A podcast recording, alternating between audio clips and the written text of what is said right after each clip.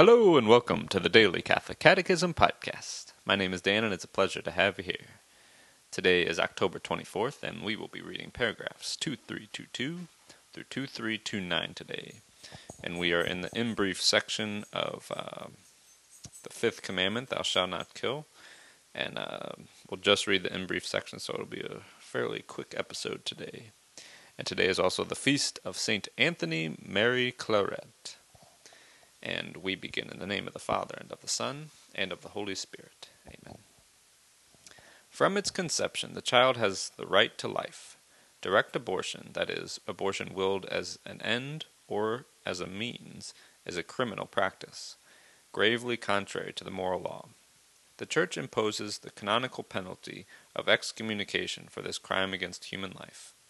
Because it should be treated as a person from conception, the embryo must be defended in its integrity, cared for, and healed like every other human being. Intentional euthanasia, whatever its forms or motives, is murder.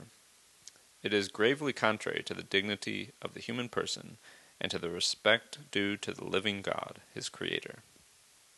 Suicide is seriously contrary to justice, hope, and charity. It is forbidden by the Fifth Commandment. Scandal is a grave offense when by deed or omission it deliberately leads others to sin gravely.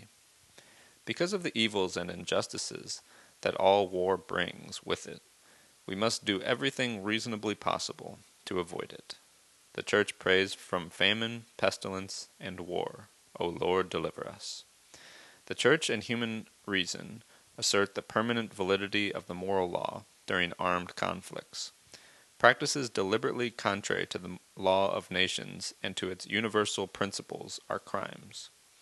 The arms race is one of the greatest curses on the human race, and the harm it inflicts on the poor is more than can be endured. Thus ends our reading today from the Catechism of the Catholic Church. The website is dailycatholiccatechism.com, and you can email me at dailycatholiccatechism@gmail.com. God bless you all, and may these teachings handed down by the apostles of Christ strengthen your faith and lead you to everlasting life. Amen.